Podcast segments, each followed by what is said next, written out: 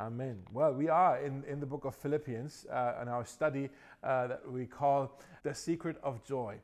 And last week we talked about, if you were watching the service last week, we talked about metamorphosis.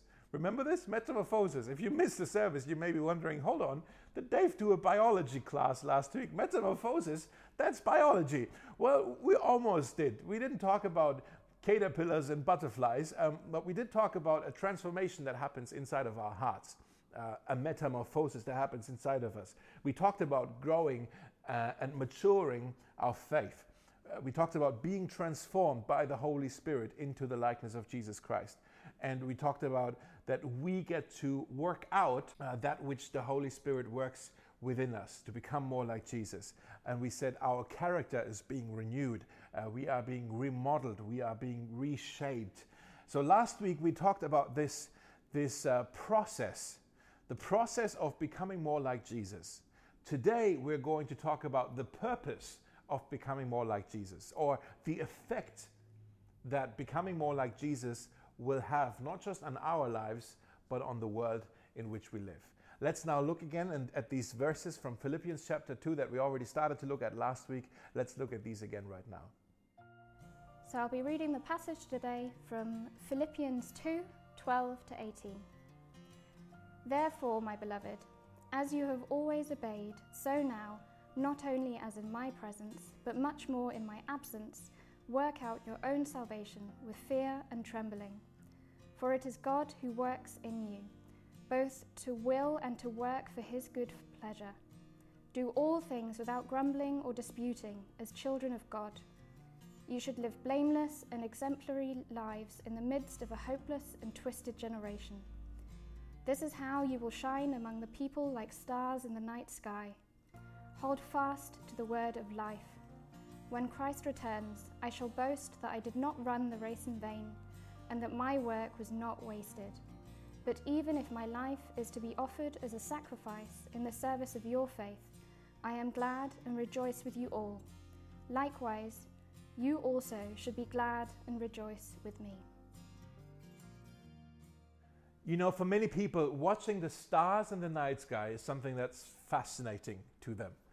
I think all throughout history, people have always been impressed with the stars. I mean, we know that in the ancient times, like Babylonians and the Egyptians, they had astrologers People who just looked up at the stars and tried to analyze and understand the stars because they believed the stars were showing you the way to live your life. People believe this today. They read horoscopes because they believe the stars will tell them what life has in store for them. Uh, there's another trend I recently read about. Uh, it's called stargazing tourism where people apparently pay a lot of money to travel to different parts of the world where you can, uh, in these corners of the planet, you can see the stars just a little bit brighter and a little bit clearer. And they just spend a lot of money to go to, to these remote places and then they just look up in the sky and they are amazed at the stars. And I think we can all relate to this. I'm sure if you spend a night under, uh, under a starry night sky, uh, there's something wholesome about this. There's something special about seeing the stars above you. There's something magical about it, even. There's something romantic about it, right?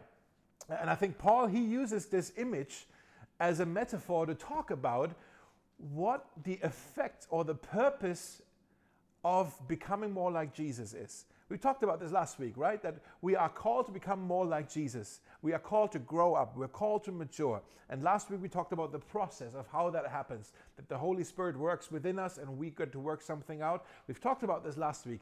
And today I want to talk about the purpose of this, the effect of this. And Paul describes it as the effect of this will be, or the consequence, when you are becoming more and more like Jesus Christ, the effect of this will be that you are shining. He says, You will shine among the people like stars in the night sky.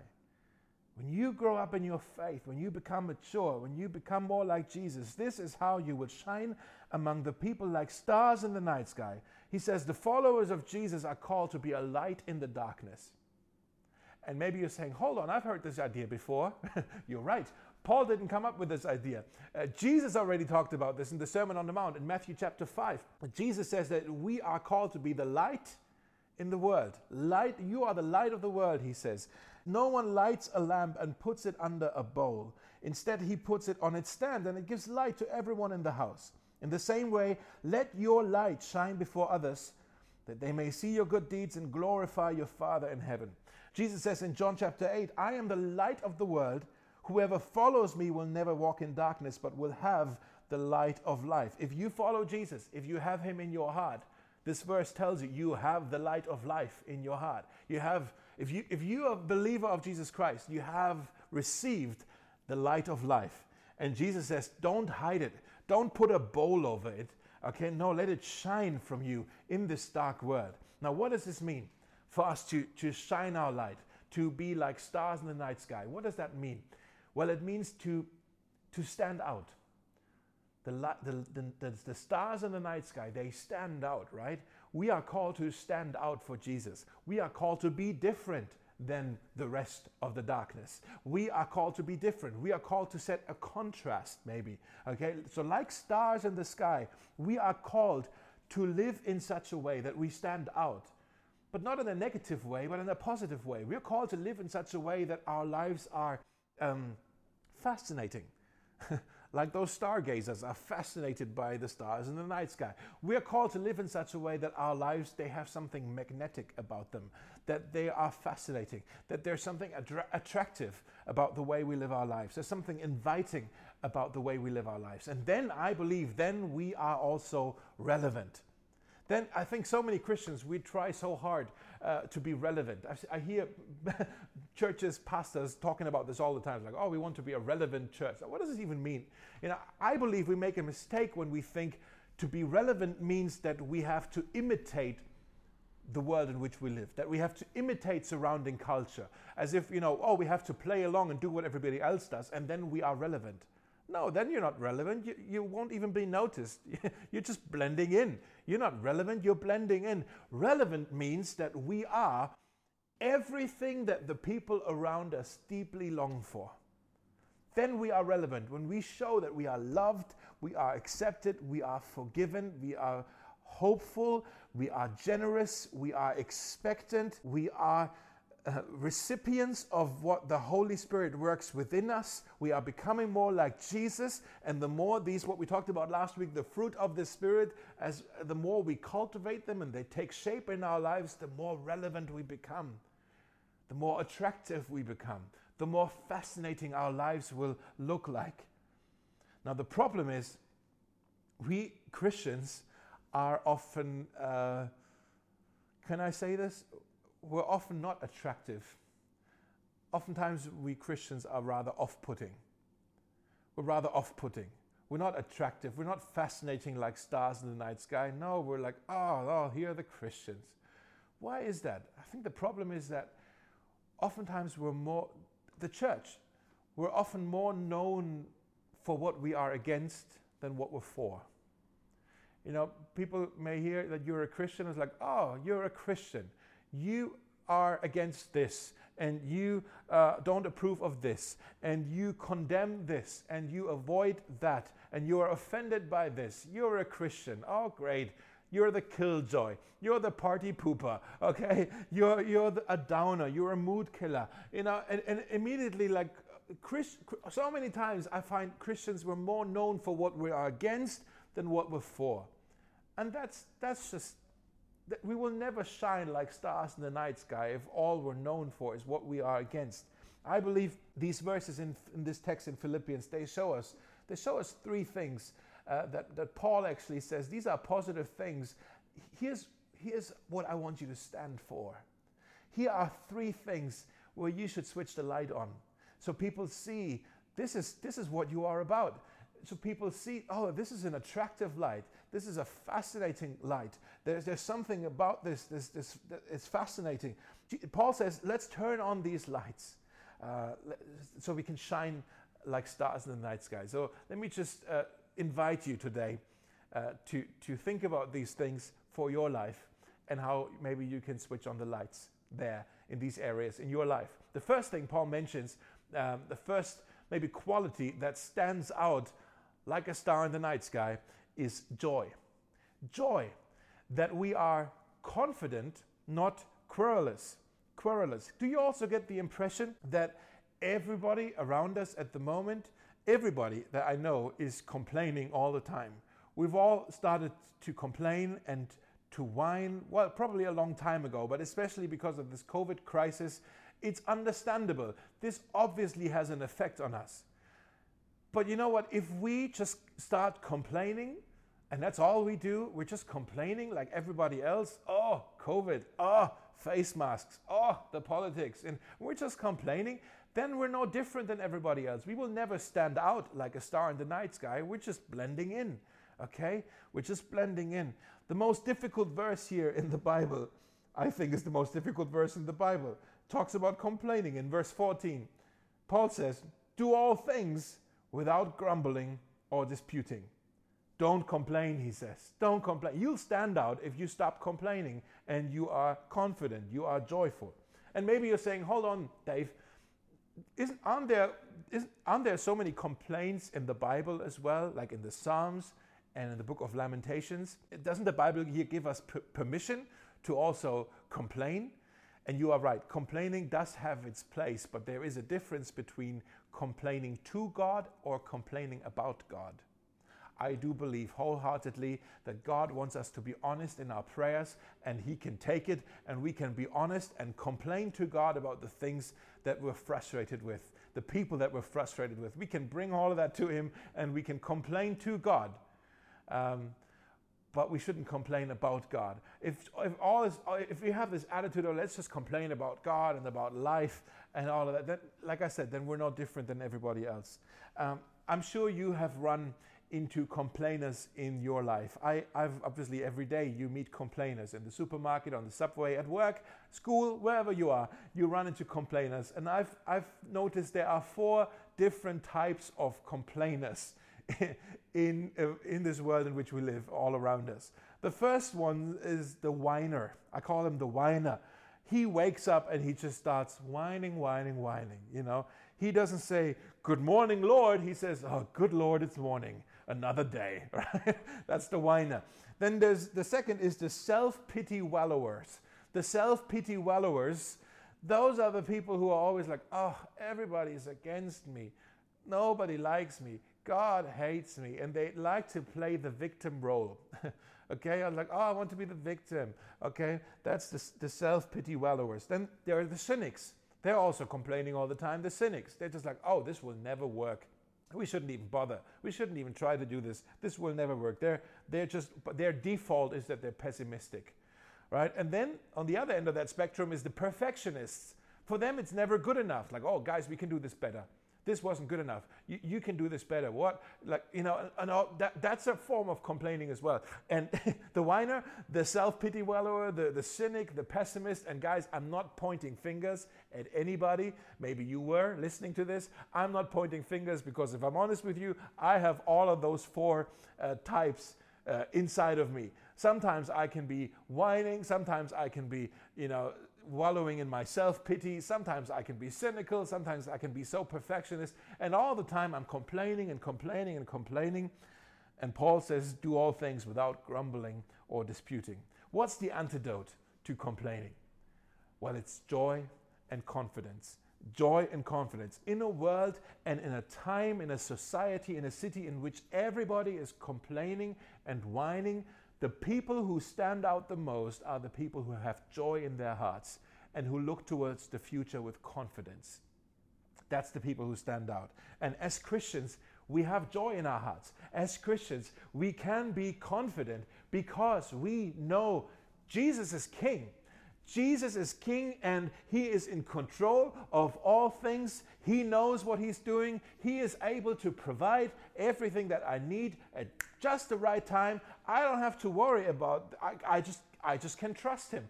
I can trust him. And trust helps us to be confident.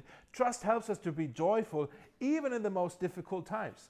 Here in uh, Isaiah chapter 53, it talks about Jesus in the most difficult circumstance it says, it's a, it's a prophecy about him, what, what was going to happen. It says, He was oppressed and afflicted, yet he did not open his mouth.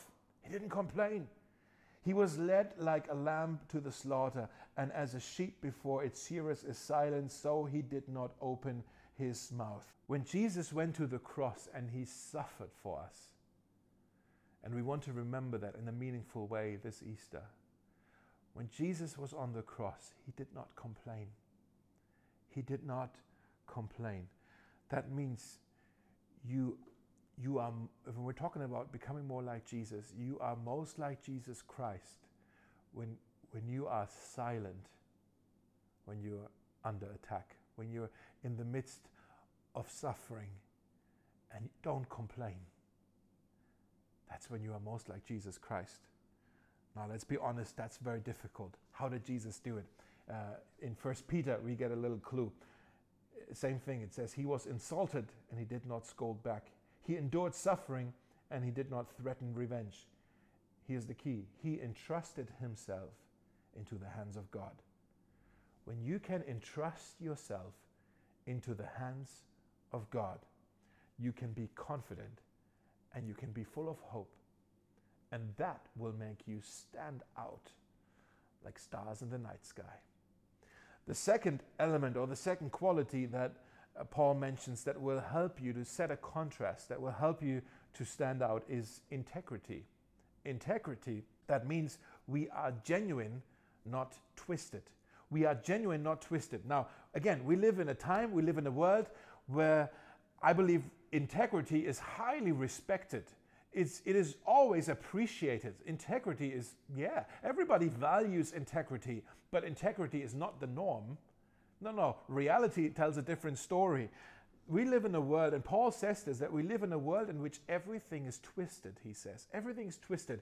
Everybody, people are bending themselves, putting on not face masks, but actual masks. That they're pretending to be somebody else. They're bending in order to impress you, in order to influence you, in order to be noticed. And Paul says, don't fake it. Be real. Be real, he says. He says in verse 15, as children of God, you should live blameless and exemplary lives in the midst of a hopeless and twisted, here's that word, a twisted generation. Now, when he says live blameless and exemplary lives, he doesn't talk about flawlessness because nobody is perfect. Paul himself, he wrote uh, in the letter to Timothy, he says that he is the chief among all sinners. Okay, so Paul, he himself knew that he wasn't perfect. Nobody is perfect apart from Jesus Christ. So he's not talking about flawlessness, he is talking about integrity, I believe. About integrity, to be blameless and to be to live exemplary lives. That means live lives of integrity. The word integrity comes uh, from the word integer. Integer, which means a unit of one, or it means wholeness. Okay, wholeness. Many people, and I've done this, I'm sure you've done this, we compartmentalize our lives like maybe you would cut up a cake in different uh, a food example again. Like you would pu- cut up a cake in different pieces. You know we, we have our lives cut into different pieces and we have different uh, compartments and we say well this piece that's my career. That's my work life. And then this piece right here that's my family. And this piece is my marriage. And this right here is my friends. And this is my church friends. And this is my secret life and we know we've, we've, we've separated all these things, and depending on which context we are in, we put on a different role. We play a different person. We're never the same. You know, sometimes you run into like, oh, these are my Christian friends. These are my work friends. Like, uh oh, no, they're gonna. What? what who? Who do I have to be right now? And and we get confused. When I'm with these people, I'm like this. When I'm with these people, I'm like this. And we constantly play different roles in the ancient Greek world, you know, the Greeks, they already loved uh, theater plays. And uh, oftentimes they had a theater play, but only there were there may be only two or three actors. And what they did every time they went on stage, they were wearing a, a different mask. Now I'm pretending to be this person. Went off again, wearing a different mask. Okay, and the the Greek word for actor is hypokritos. Hypokritos, where you get the word hypocrite from. Somebody who wears a lot of masks, that's a hypocrite. Now, integrity is the opposite of hypocrisy. Integrity means you're not pretending to be different, a different person with different people. You're not pretending to be somebody else with anyone. You are genuine. You are real. You don't fake it. You are honest. You are truthful. You are uh, authentic. And maybe that's how, where we get already to the third thing that shines like a star in the night sky. The third thing we just talked about being truthful, is, is actually truth. The third thing that makes us stand out like stars in the night sky is when we are people of truth. That means we are steadfast, not hopeless. We are steadfast, not hopeless. We live in a world where there are so many f- called fake news. Uh, there are. We live in a world that's now it has a title. It's called um, post-truth. We are a post-truth generation. That means people are bending not just themselves; they're also bending the truth to make it fit to their lives. You know, we, we even say things like, "Oh, this is your truth, and I have my truth." How odd of us to say this, that you, you, everybody can have a different type of truth. The internet is full of uh, conspiracies and, um, and, and, all, that, all that nonsense, basically. And Christians are sometimes really involved in spreading all that stuff, and it's really tragic. But Paul says, in the midst of a hopeless generation that doesn't even know where it's up and down, where it's left and right, it's hopeless. Everything's confused. I want you to hold fast to the word of life. Hold fast to the word of life. Hold on to the truth. Paul says there's so much shallow talk in this world. So much talk. If you listen to that stuff, you won't find any hope in there. The news, the talk shows, the social media stuff, it'll only cause you to be concerned and to worry. And have you noticed this about worry? When you dwell on a worrying thought, what happens to the worry? it doesn't get smaller, it just becomes bigger and bigger and bigger. The more you dwell on worry, the bigger the worry becomes. Now, the same is true for God's Word. The more you dwell on God's Word, the bigger God's Word becomes in your life. Um, Paul says, Don't be shaken. Be steadfast. Hold fast to the word of life. Now, what does this mean? Hold fast to the word of life. Now, we can, with God's word, right? This is the Bible, God's Word. We can read this book, we can hear God's Word, we can read God's Word, we hear God's Word, read God's Word, we can study God's Word, we can apply God's Word, we can memorize God's Word, we can do all these things. Now, imagine if all I do is I, I hear God's Word, okay? All I do is I hear God's, maybe right now you get your weekly fix from me, and I'm listening to God's Word today, good. You know, all you do is hearing God's word. You're not really holding on to the word of life because if someone wants to come and just take it off you, he just has to do this, and you don't really have a grip on the book. Okay? If you hear God, God's word and you also read God's word every morning, maybe, then you already have a better grip on this book. But still, it'll be fairly easy for someone to take it off your hands and you're confused and hopeless again. You see where I'm going with this? if you hear God's word and you read God's word and you study God's word and you apply God's word and you memorize God's word, then you have a firm grip. You're holding fast to the word of life. And then when somebody comes, when the enemy wants to come and distract you, yes, maybe you'll wrestle with him, but you hold firm, you hold firm, you hold fast to the word of life. That's what Paul is saying. Hold fast to the word of life. And Paul says, this is what I want you to stand for. These three things here joy, integrity, truth. That's where I want you to turn on the light in this world. Let the Holy transform you, Holy Spirit transform you in these areas into the likeness of Jesus Christ. And then you will be relevant. Then you will be attractive. Then you will be fascinating like stars in the night sky. And then the text continues. Uh, I think Paul's saying, hey, if you do all of this, if you stand for joy, integrity, truth. And then when Christ returns, I shall boast that I did not run the race in vain and that my work was not wasted. But even if my life is to be offered as a sacrifice in the service of your faith, I am glad and rejoice with you all. Likewise, you should also be glad and rejoice with me. Paul saying, Shine like stars in the sky, whether I live or die, whether I live, or whether we're ever going to see each other again or not. It would bring me so much joy, he says, if I know that I am leaving behind a group of believers in Philippi who are shining their lights in this dark world.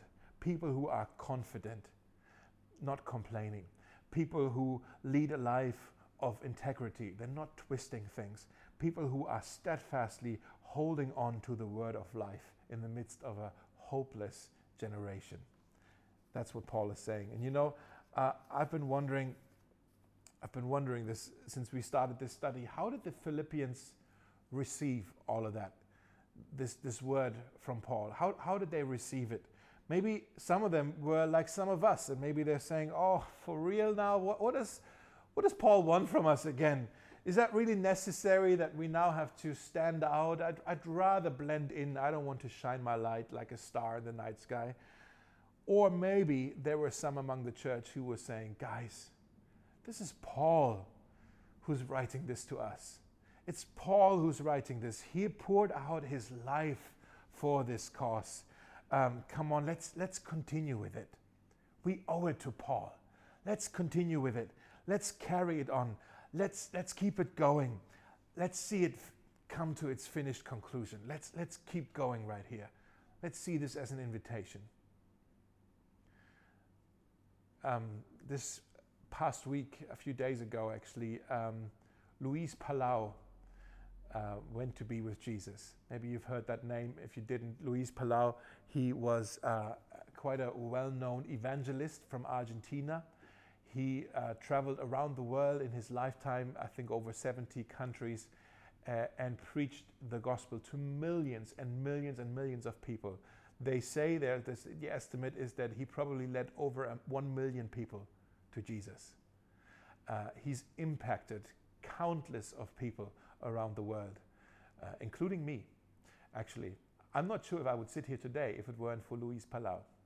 Uh, I'm not sure. Maybe I would, but, but Luis Palau had an impact on my life. And then three years ago, he was, um, he was diagnosed with lung cancer. He, he was now 86 when he passed away. He was an old man already, but he was diagnosed with lung cancer for the last three years, struggled with that. And then at the end of February, um, he sent out a letter to his network of supporters and partners in ministry. And I just want to read you some of that letter because it really uh, it touched me. And I wonder if the way we read Luis Palau's letter is also how many maybe the Philippians read um, their letter from Paul. So here's what Luis Palau uh, what he what he wrote. Dear friend, more than likely this is the last letter you will ever receive from me. If the doctors are right, I'm days away from glory. My time here on earth is done. God is good. I see the finish line right before me and trust I will win the prize God has offered up to me. But please, if you are to be impressed by anything about me or my life, then be impressed with this. I'm not all that special. I simply obeyed. I gave it my all. Praise the Lord, for He loves to use weak people like me to bring glory to Himself. If I could challenge you in one way right now, as I face eternity and you continue on, it would be this Never let the fire fade. Stand strong for the good news. There is still much work to be done. If this work ends with me, it will be a shame. Yet I know it won't. I'm happy to see the end come into view. I have fought the good fight. I have finished the race. By God's grace, I have kept the faith. But you are still running. You are still fighting. Keep at it. Please remember just because I am done does not mean the work is over. I leave it in your hands. I entrust you with it. I'm excited for heaven. I truly am. I know where I'm going. That's because Frank Chandler shared the gospel with me when I was 12 years old. I'll never forget that night, sitting in the rain at summer camp. He shared the gospel with me clearly, boldly, and lovingly, and he gave me an opportunity to respond. It was that night when I accepted Christ into my life and began to serve Him. And it is because of that decision that I know I will close my eyes to this world and open them to glory, to see the face of my Savior. I can't wait. No more pain, no more tears, and I'll be waiting for you there. In the meantime, I can't encourage you enough. Stay the course. Don't give up the fight. Stand strong for the gospel. Share the good news unashamedly and be sure to do all you can to bring as many people with you to glory. I love you. I thank you. I'm praying for you. And I pass the torch to you. Carry it with confidence. with joy, with excitement. I'll see you in heaven. Luis Palau. You know, guys, that, that letter deeply moved me. There's such an, well, there's love there, but there's also such an urgency there. Uh, there's, there's a deep longing there, a desire that Luis Palau had to, to leave behind the next generation who, who would just keep going, who wouldn't hold back, who wouldn't go backwards, but to just keep going, to take things further than he would ever take them. You know, that's how, that's how I read Paul in Philippians 2, who wrote this letter not knowing if he would ever see these believers again. But he says, guys, whatever happens to me, just continue. Continue to work out your salvation, he says. God works within you. You don't have to do it in your own strength. Work out that which God works within you. Continue with it. Let the Holy Spirit transform you into the likeness of Jesus Christ. Become more and more like Jesus. And then Paul says, you will shine like stars in the night sky. You will be relevant. You will be attractive. You will fascinate people. You will show the way for people. That's the goal. That's the goal. So live confidently, not complaining. Live confidently, Paul says, and, and, and live lives of integrity in this twisted world. And hold fast to this word of life. It will sustain you hold fast to these promises, to these assurances from this word. Guys, if Paul says, guys, if I know that you're going to do this, I know that my work was not in vain. I know I didn't run the race in vain. I know if I, if I would know that this is what you're going to do, I truly have every reason to rejoice. Jesus, we thank you for this invitation that you call us to shine our lights like stars in the night sky. We know that in and of ourselves we don't have much light to shine. So we, we want to say to you, we need your light to shine in us and through us. We want to commit to not put a bowl over the light that you put inside of our hearts. We want to let it shine out of us so that people around us see what you are really like. Help us to shine like stars in the night sky. Give us the courage and the strength to do this. We want to live with confidence, not with complaints in our mouth and in our hearts. We want to live with confidence, we want to live with integrity, and we want to hold fast to the word of life. In Jesus' name. Amen.